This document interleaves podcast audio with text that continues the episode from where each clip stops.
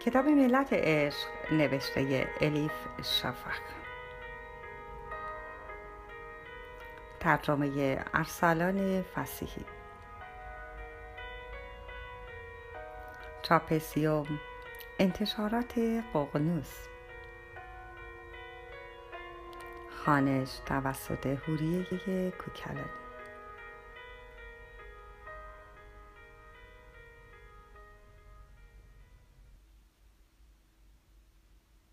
متعصب. قونیه هشت جمادی الاول 642 به یک باره از توی کوچه صدای پارس سگ آمد. بلند شدم و روی توشک نشستم.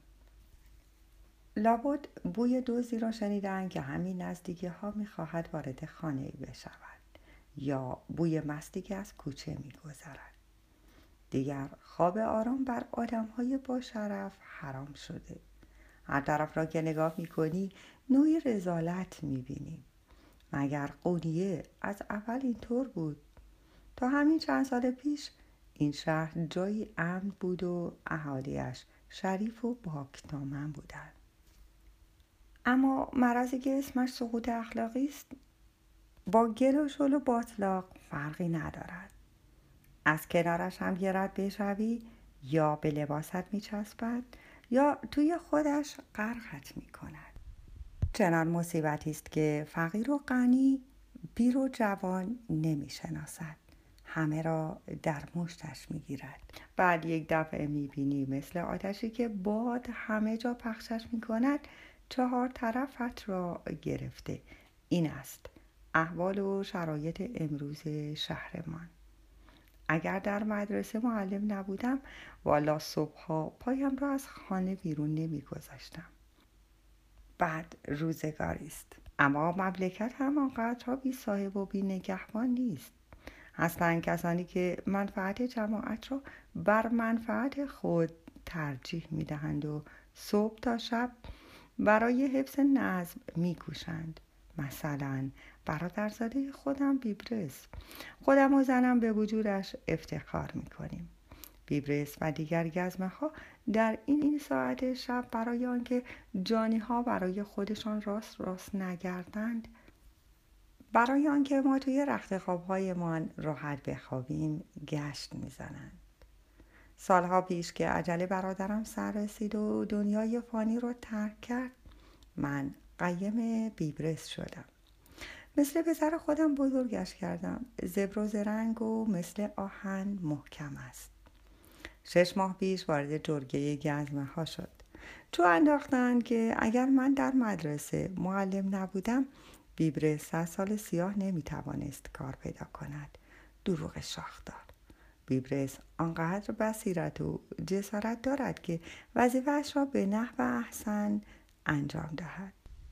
اگر می‌خواست می‌توانست سپاهی خوبی بشود. اما با آنکه در آتش جنگیدن با دشمنان دینمان به خصوص صلیبی های ملعون میسوخت. نه من دوست داشتم از اینجا دور باشد و نه زوجم. خواسته ایم که اینجا بماند ازدواج کند و سر و سامان بگیرد. وقتش رسیده آشیانه خودش را بسازد.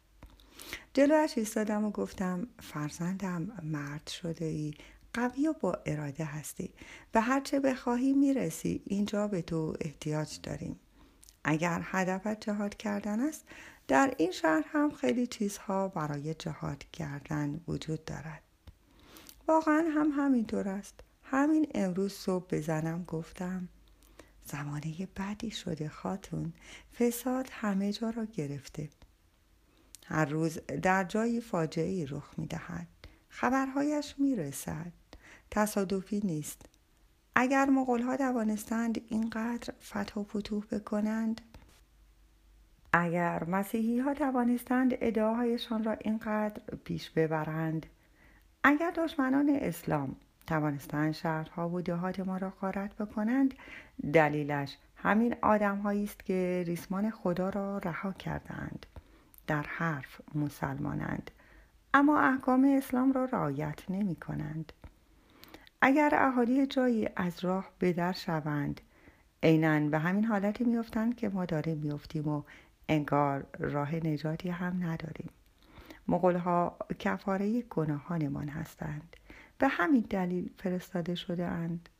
اگر مغلها نبودند یا زلزله می‌شد یا قحطی یا اینکه سیل میآمد باید چند بلای دیگر به سر ما بیاید تا گناهکاران عبرت بگیرند. فقط همین مانده که از آسمان سنگ بر سرمان ببارد. با این روال که پیش می رود حتما سنگ هم می بارد. این صوفی ها که سر و کلهشان پیدا شده شده اند سرمشق بعضی ها آن هم چه سرمشق مزخرفی. کلمات هرزه که شایسته مسلمانی نیست از زبانشان نمی افتد.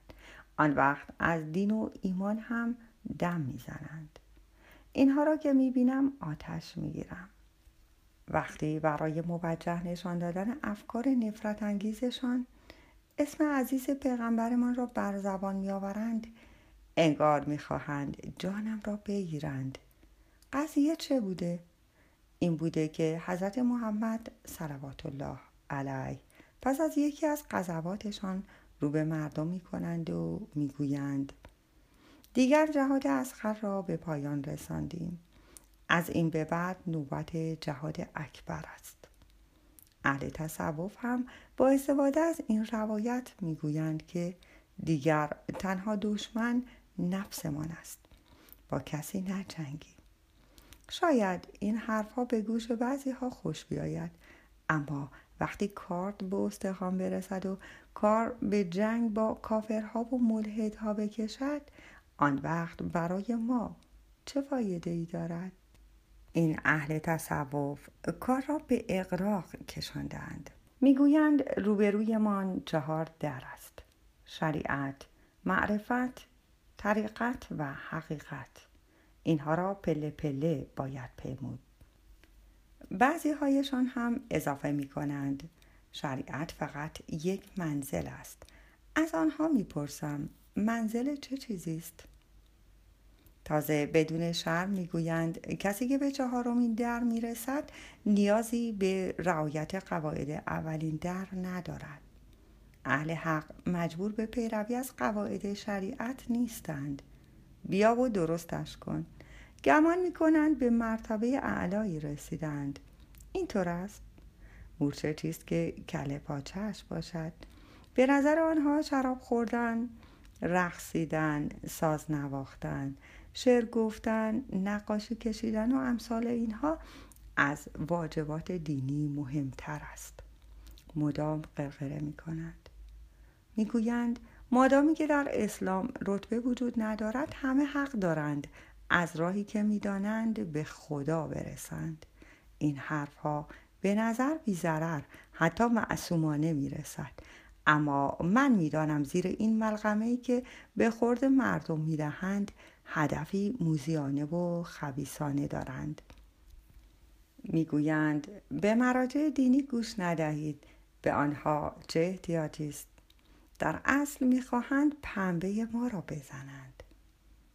اگر از صوفی ها بپرسی می‌گویند قرآن کریم پر است از تمثیل و اشاره و رمز. آیه ها را با حروف ابجد حساب می کنند و دنبال معناهای اسرارآمیز می گردند. می گویند هر کلمه یک معنای ظاهری دارد یک معنای باطنی.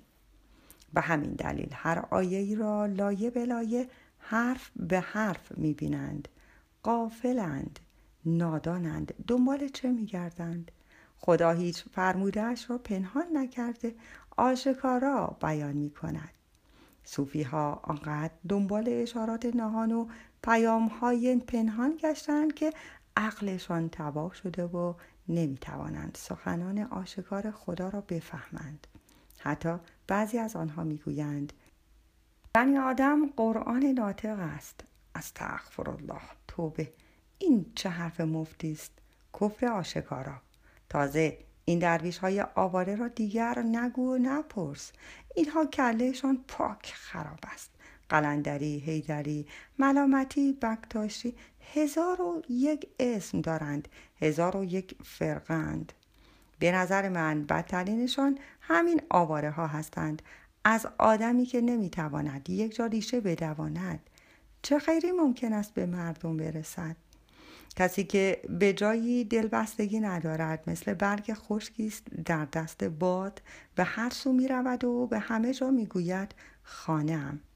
شریک جرمی است که شیطان در به در دنبالش می گردد.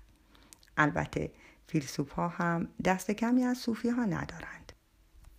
چنان غرق تفکر می شوند انگار آن عقل محدودشان کفایت می کند برای تجسم بیکرانگی کائنات. فیلسوف ها و صوفی ها مثل کاه و کهربایند. در این باره حکایتی هم وجود دارد. روزی فیلسوفی در راه به درویشی برمیخورد. هر دو خیلی زود با هم گرم می‌گیرند مینشینند و چند روز صحبت می‌کنند. جمله را یکی شروع می کند و دیگری پایانش را می‌گوید. سرانجام هنگام ودا که می‌رسد کسانی که آن دو را چند روز در حال صحبت دیده بودند کنجکاو می شوند و می‌پرسند این همه مدت با این شور و اشتیاق چه حرفهایی می زدید؟ فیلسوف چنین جواب می دهد. صحبت کردیم و فهمیدم هر چیزی را که من می‌دانم او می بیند. صوفی هم می‌گوید صحبت کردیم و فهمیدم هر چیزی را که من می بینم او می‌داند. پس صوفی قافل گمان می کند می بیند فیلسوف قافل هم گمان می کند می داند. حالان که نه او چیزی می داند و نه آن یکی چیزی می بیند. چرا قبول نمی کنند با انسان های موجوداتی ساده محدود و فانی هستیم زورمان به چیزی بیشتر از حد و حدودمان نمی رسد؟ آدمی زاد هر قدر هم سعی بکند و دست پا بزند مثلا به کجا می رسد؟ حتی به اندازه یک دانه جو هم نمی‌تواند پیش برود. خدای قادر هرچه بر پیشانی ما نوشته همان می شود همین و بس.